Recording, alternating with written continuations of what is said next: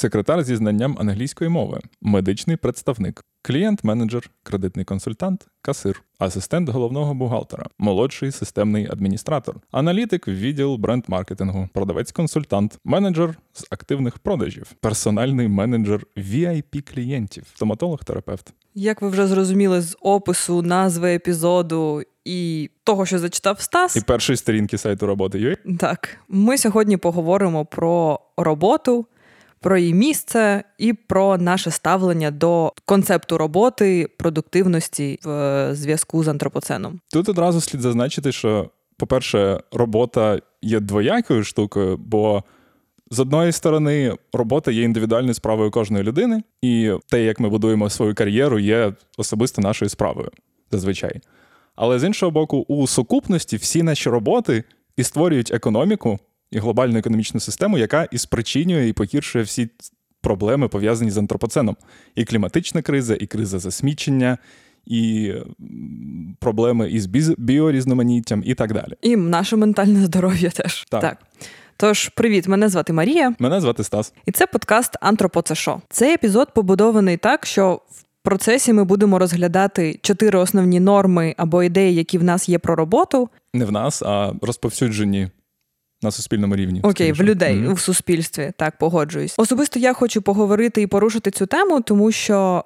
Мені здається, уявлення про роботу в багатьох людей є трошки хибним або занадто складним, занадто навантаженим різними сенсами. І мені здається, що нам, як людям, варто переосмислити своє ставлення до роботи і до місця роботи в нашому житті. Мгм. Тобто це такий епізод, деконструкція дек- декількох уявлень, розповсюджених про роботу. Єп. Поїхали. Давай почнемо з першої норми або ідеї. Це можна називати по-різному. Це абсолютно знайома всім штука. Восьмигодинний робочий день є оптимальним для людини. Така ідея, яка з'явилась у 19 столітті ще, і для розуміння, звідки ми маємо взагалі восьмигодинний робочий день, бо мені здається, що вже наше покоління так точно просто народжується із розумінням, що колись буде робота, а робота це типу full-time 8 годин на день. Але так було не завжди, звичайно. На початку індустріальної революції більшість працівників взагалі працювали по 10-12 годин і без вихідних днів. Але за допомогою постійної боротьби профспілок і тиску на державні інститути в західних індустріальних країнах почали скорочувати робочий день, поки не дійшли до 8 годин на день.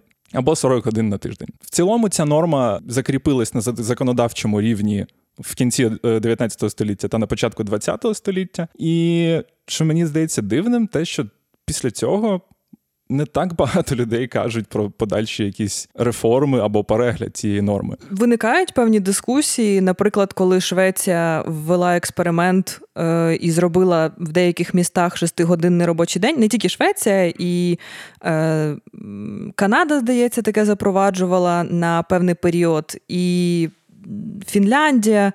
Ось е, в них це було в межах експерименту, і коли вони власне експериментували над, е, над шестигодинним робочим днем, дуже багато критиків було, звичайно, цієї ідеї. Е, це очевидно, тому що ідея досить революційна і дуже складно змінювати те, до чого ми вже настільки звикли протягом понад одного століття. Але при цьому, якщо говорити. Е, про мій особистий досвід для мене, по-перше, це не 8-годинний робочий день, а 9-годинний робочий день. Я розумію, що в нас одна година витрачається на законний обід. Але якщо я вже приходжу в офіс, то той час, який я проводжу в офісі, і ну не знаю, поруч з ним, я все одно сприймаю це як роботу. Тобто я працюю 9 годин ментально. Ну тобто, в своїй голові я е, це так сприймаю. Додай сюди ще е, транспортування. О, Тобто це десь 10-11 годин. Да, але я не пам'ятаю жодної своєї роботи, коли я б приходила о 10 ранку чи о 9 ранку, і така: так, треба працювати, і до 6 вечора я не піднімуся зі свого столу тільки на обід, і все. Я от безперервно працюю, і я буду супер ефективна, і це буде е, продуктивність буде моя на вищому рівні. Це дуже такі рідкі дні, мені здається, навіть якщо вони існують. І будь-яка людина, яка має або мала колись офісну роботу full-time, розуміє, скільки годин на день насправді витрачається не на активні робочі процеси. І цю ідею, що навіть восьмигодинний робочий день це забагато. е, підтримує велика кількість досліджень із продуктивності, яка каже, що в цілому людський мозок налаштований на десь 4-6 годин е, інтелектуальної праці на день. Так, але при цьому людський мозок не може протягом 4-6 годин працювати без перерв, не відволікаючись. На жаль, це так, але ми не можемо себе настільки сильно натренувати, що кожного дня протягом е, років ми, ми можемо, ну тобто, ми як люди з такими фізичними можливостями, які в нас є, що ми зможемо приходити на роботу і 4-6 годин працювати взагалі без е, втрати уваги. Це просто неможливо. І я думаю, що ви з цим зіштовхувалися не один раз. Особливо зараз, коли є так багато подразників. Я в мене буває таке, що я заходжу в Фейсбук суто по роботі написати одній людині. Потім виринаєш на Ютубі через да, дві години. І я вже не розумію, як це відбувається. Це це звичайно робота з увагою, це робота з підходом до роботи і так до своєї роботи і так далі. Але це просто неможливо не відв... Ти не можеш зайти в Фейсбук і не відволіктись на якийсь мемчик, на чийсь пост, пригоріти і так далі. Дякую, Боромір. Якщо брати цей 4-6 годинний робочий день як якийсь ідеал, ідеал, до якого нам слід прямувати, то нова норма. Нова норма. То варто також розуміти, що із часом, який звільняється в людей, вони можуть його використовувати для більш змістовних для себе речей. Якщо для людини, наприклад, робота не є найбільш змістовною річчю в житті, таке буває, це нормально. Більшість людей, коли їх запитують, як би вони хотіли прожити свій ідеальний день, кажуть, що вони б хотіли його проводити із близькими людьми, вони б хотіли е, більш, більше спілкування і якогось свідомого відпочинку. А робота найчастіше навпаки внизу цього списку. І мені здається, що нам варто задля продуктивності, задля кращої рекреації та задля щасливіших працівників справді розглянути цей, цю ідею шестигодинного робочого дня. Але тут потрібно зробити ремарку, що люди так говорили до пандемії, я думаю, тому що зараз в дуже багатьох людей була можливість проводити більше часу з родиною. І це це насправді морально було важко, я думаю, і вони дуже сильно втомлювалися від від того, що в них немає можливості звалити, втекти в офіс на від там двох дітей, двох котів, дружини і ще, можливо, те, що яка живе в третій кімнаті. Я не уточнив, але навіть в цьому дослідженні до карантину батьківство було також із роботою внизу цього списку. Sorry. да. Так, ми говоримо про, про проведення вільного часу з родиною з друзями в тому випадку, коли є розмежування розмежування між роботою і всім іншим часом. Тому що коли ти працюєш вдома, і родина в тебе вдома, і все в тебе вдома вдома в закритому просторі, це дуже важко. Тому Якби зараз проводили такі опитування, я думаю, що люди би змінили своє ставлення. Так, але все одно мені здається, що висновок про зменшення норми робочого дня залишається валідним навіть зараз. Окей, рухаємось далі до другої ідеї. Наступна норма або ідея, яку б ми хотіли обговорити, це те, що автоматизація забере в людства роботу або навпаки її замістить. Угу. І що, типу, я думаю, В нас що... буде багато вільного часу, або вже є багато вільного часу. Або ми... навпаки, люди будуть сидіти без роботи, і штучний інтелект забере всю взагалі роботу, яку потрібно нам робити. І отримувати буде великі зарплатні. Коротше кажучи, ці пророцтва щодо автоматизації та майбутнього праці. Е, з приводу цього є невеличка історія про дуже відомого економіста, який на конференції в Мадриді сказав, що через 100 років у людства найбільшою проблемою людства буде організація вільного часу. Бо автоматизація та прогрес дійдуть такого рівня, що нам просто потрібно буде кудись дівати всі ці вільні години На які звичайних раніше? людей. Так, mm бо, бо люди будуть працювати по 2-3 години. А, Цікавий момент в цій історії це те, що це було сказано Джоном Кейнсом у 1930 році. Тобто майже 100 років тому. Так. Ми живемо в 2020 році, і не те, що в нас менше роботи, її стало більше. Ми живемо із тим самим восьмигодинним робочим графіком, але тим не менш пророцтва досі існують, і ми тепер майже через 100 років досі кажемо, що типу, блін, скоро буде автоматизація така, що ринок праці взагалі зникне. І цю цю ідею, цю тезу, до речі, продовжують говорити зараз. Наприклад, коли е, коли я готувалася до попереднього нашого епізоду, я пам'ятаю, наштовхнулася на TED-Talk про відпустку, і там чувак говорив про якраз говорив про цю ідею, що технології зараз так багато технологій, вони так сильно розвиваються. Ми так сильно їх розвиваємо, що скоро в нас взагалі не буде роботи, тому ми можемо думати про те, як проводити правильно свою відпустку. Угу. Але роботи більше ніж будь-коли. Якщо згадати на початку список, який я зачитував з роботи UA, мабуть, більшість із цих робіт не існувало там 30-50 років тому. Що говорити вже про 100 років тому? Але тим не менш, із е, сучасними дослідженнями ми маємо таку ситуацію, що люди працюють довше, більше овертаймлять особливо якщо це якась інтелектуальна праця. При цьому їх робочий час вони його проводять більш продуктивно, ніж люди в середньому там 30-40 років тому. І складається враження, що автоматизація взагалі не допомагає нам звільнитись від якоїсь обов'язкової праці, яка потрібна для підтримання економічного розвитку. Також у порівнянні було багато досліджень мисливсько-збиральницьких mm-hmm. суспільств, які ще досі існують, і люди порівнювали, як ці суспільства працюють, скільки часу вони витрачають на роботу. Історія в тому, що вони витрачають до 6 годин на день на роботу, при тому, що в них немає ані комп'ютерів, ані тракторів, ані угу. Всіх оцих машинних технологічних девайсів, які ми зараз е, використовуємо. При цьому мені здається парадоксальним, що з таким рівнем розвитку наявності таких технологій у світі досі лишається багато рабської праці, і люди працюють по 12 годин на тих роботах, які якраз і мали б замінитися машинами угу. і автоматизуватися. В той час, як у заможніх дуже країнах та класах створюються якісь типу мета-роботи, які, типу, бренд Євангеліст. Є така позиція в стартапчиках. Що ти блядь, робиш? А що, до речі, він робить? Він, типу, несе е, цінність компанії в певній індустрії. І як е, в одному блозі я прочитав, бренд євангелізм це не стільки робота, скільки стиль життя. Є певний дисбаланс, і нам, мабуть, варто задатись питанням: а для чого нам автоматизація? Для того, щоб люди більше працювали на роботах, які просто перерозподіляють благо, а величезна кількість людей в світі працювала ручною працею, продовжували пахати пахати для того, щоб забезпечувати ці якби необхідні блага.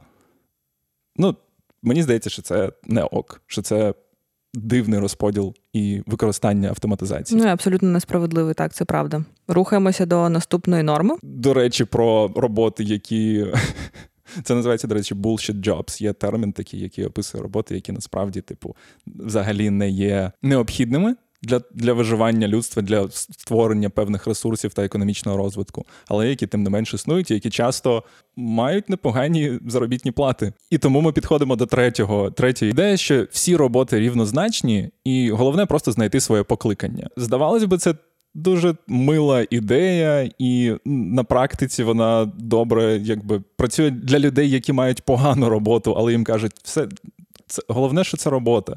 Кожна робота важлива, тому, типу, кріпись, е, грошей нема, але go. Е, але коли ми застосовуємо це правило для знову ж таки величезної купи робіт, які не те, щоб створюють певні блага, а просто їх перерозподіляють за величезні суми грошей, то починається проблема, тому що медичний працівник або людина, яка збирає сміття, явно несе більше практичної користі для благополуччя е, благополуччя тупе слово абсолютно. Але воно таке. Так, для благополуччя людей, містян, ніж, скажімо, робітник банку. Ну, робітник банку ні, бо він спілкується з із людьми звичайними і допомагає їм давати якби доступ до е, фінансової системи, ніж, скажімо, гемблінговий бізнес або дуже роздута індустрія IT, де компанія може займатися тільки створенням віральних відосиків і і якби е, збіром лайків. Як це сказати? We need to face this.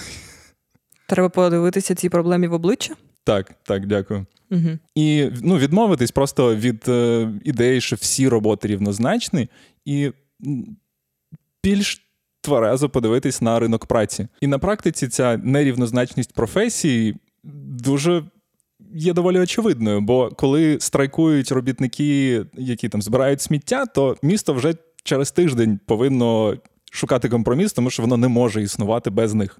Коли ж йдуть на страйк робітники банківської сфери, як це було лише один раз в історії в Ірландії в 1970 році, то країна прожила півроку взагалі без функціонуючого центрального банку, і місцеві паби просто замінили, е, ну, встали на цю нішу фінансового сектору, і люди почали писати, типу, е, чеки від руки, і вони розуміли, кому довіряти, кому не довіряти. Коротше, місцеві паби. Мені подобається, що ти говориш про місцеві паби. Таке враження, ніби ірландці більше нічого не роблять. Вони просто ходять до пабів і вони, в принципі все. Вони, до речі, статистично на той час ходили в середньому по три рази рази на тиждень в паб. Тому це була була дуже сильна інституція.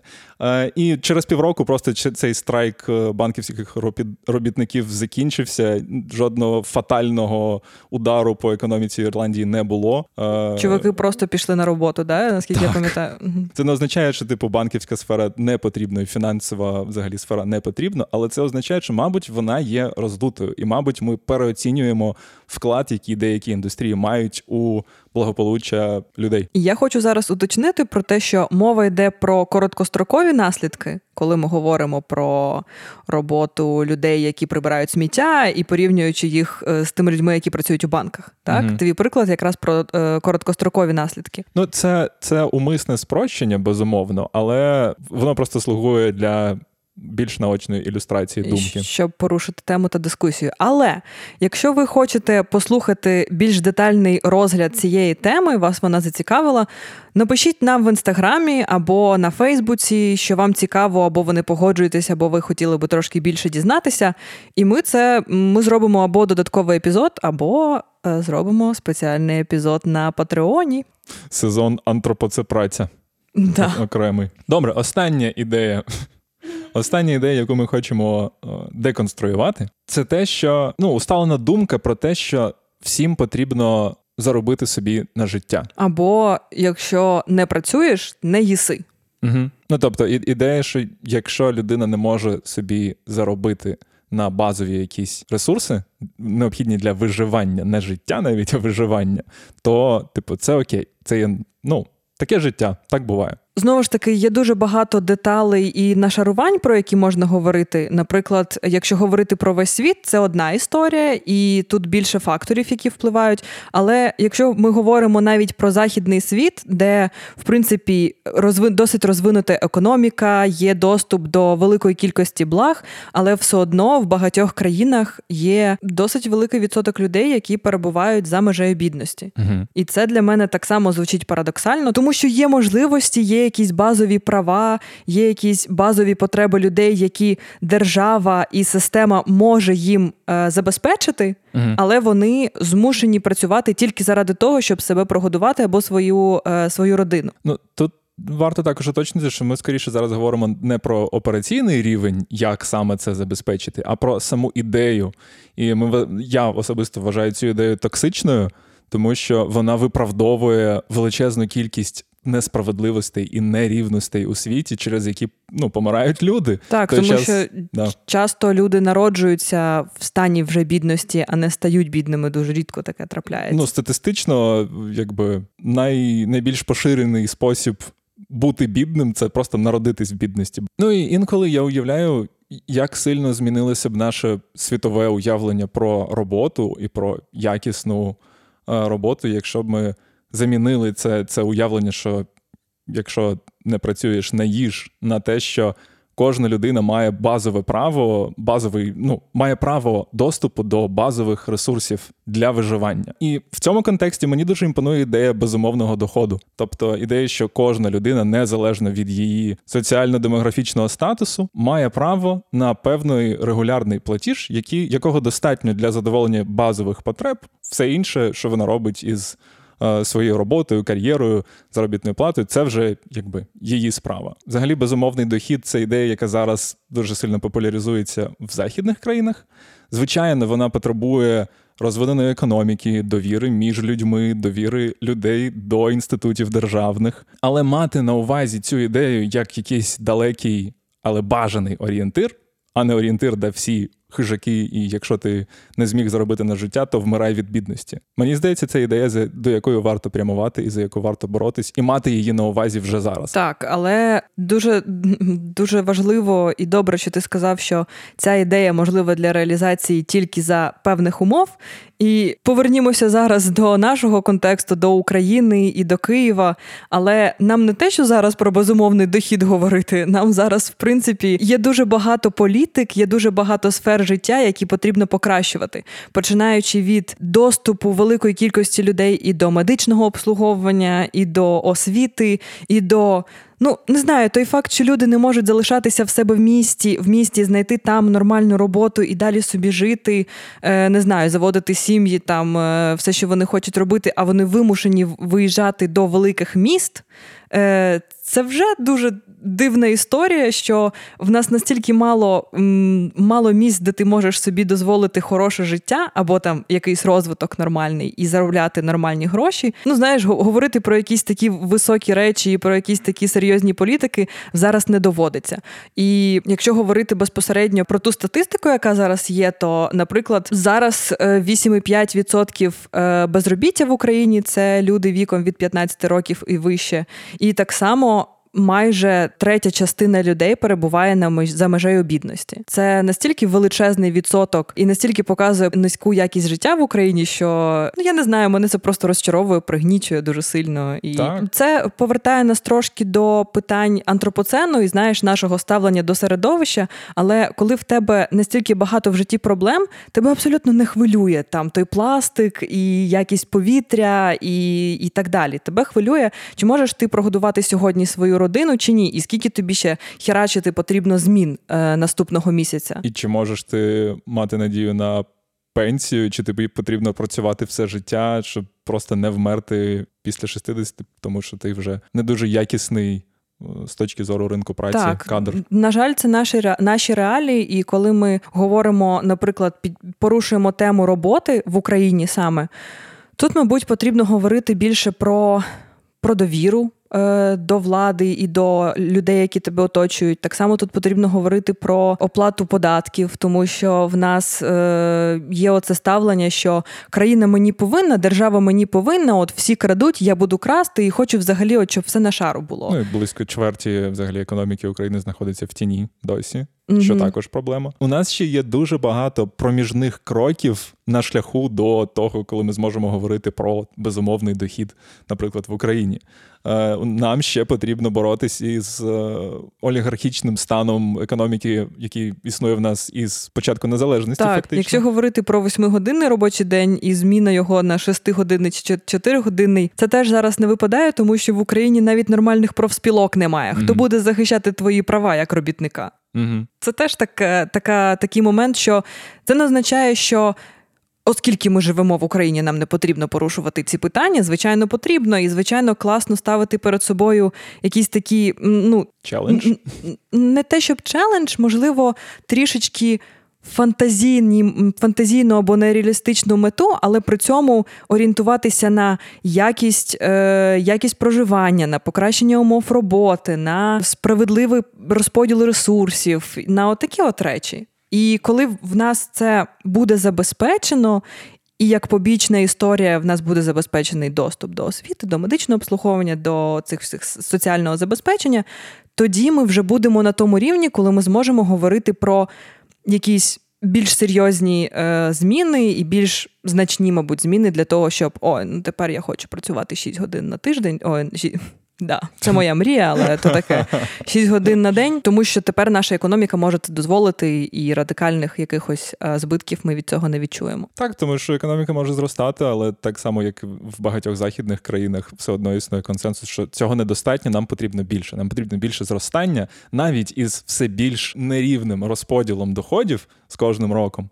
Все одно нам потрібно більше зростання. А для чого іде саме підвищення якості життя та роботи для звичайних людей? Це це питання чомусь ігнорується та затьмарюється питанням. Зростання економіки. Ну і остання моя думка, яку я б хотіла ще е, трошки проговорити, це мене завжди дуже злить оцей е, оцей якийсь підхід до життя, якогось досягаторства, угу. чи я не знаю, як це Культура правильно досягаторства, так, як так це він е, що Мені 26 років, блін, а я ще не відкрила жодного стартапу. Мабуть, зі мною щось не так. Я взагалі не ефективна, е, моя місія вже не виконана, і навіщо коротше, я якась е, не знаю. Щось зі мною щось... не так. Так, щось зі мною не так, і я працюю погано. І навіть відпочинок все одно потрібно проводити якомога більш продуктивно, тому що продуктивність це наш е, наш Бог, наш так, культ. І мені хочеться в такому випадку говорити людям, що треба трішечки попуститися і, по-перше, ставитися менш серйозно до самих себе і давати собі якусь розрядку. А по-друге, подивіться навколо і подивіться на. Не знаю, просто на людей, які проходять повз вас, і подумайте, чи чи вони ставлять перед собою якісь такі чекпоінти і говорять про те, що я там досягла чи не досягла. Вони взагалі про це не думають. Більшість людей думають якраз про е, про якісь чи, чи можуть вони забезпечити свої базові потреби. От і все. І, І чи не більш іронічно чи не більш продуктивно для самих себе було б подумати більше про те, що насправді робить ваше життя якіснішим та щасливішим, а не про те, як виглядати більш продуктивним та успішним в очах інших людей та у власних очах так само. Угу. Я думаю, що на такій дуже, знаєш, конфуціанській ноті повчальній ми можемо закінчувати цей подкаст, цей епізод. Да, да. Цей подкаст є частиною Радіо Поділ, спільноти українськомовних подкастів. Якщо ви слухаєте наш подкаст на Apple Podcast, будь ласка, ставте нам зірочки і залишайте коментарі. Ми стежимо за ними, і нам цікаво та приємно їх читати.